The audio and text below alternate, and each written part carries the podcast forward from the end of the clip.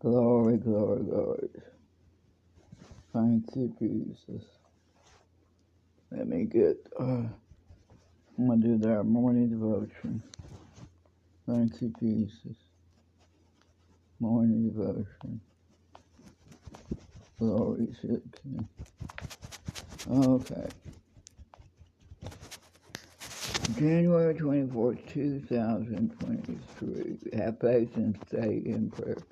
And if I go and prepare a place for you, I will come again and receive you unto myself, that where I am, there ye may be also. John 14, verse 3. Sometimes we read scripture and wonder how much easier life would be if Jesus were right here with us, just as he was with his disciples long ago. But Jesus reminds us that it is better for us that he is not confined to the limits of an earthly body. He prepares heaven to receive us, while at the same time remaining with us in spirit to prepare us for heaven. Jesus, sometimes I wish I could reach out and take your hand, or even simply touch the hem of your cloak. Thank you for sending your Comforter, the Holy Spirit, to remain with me to work in me and to guide my life as I walk in step with you each day.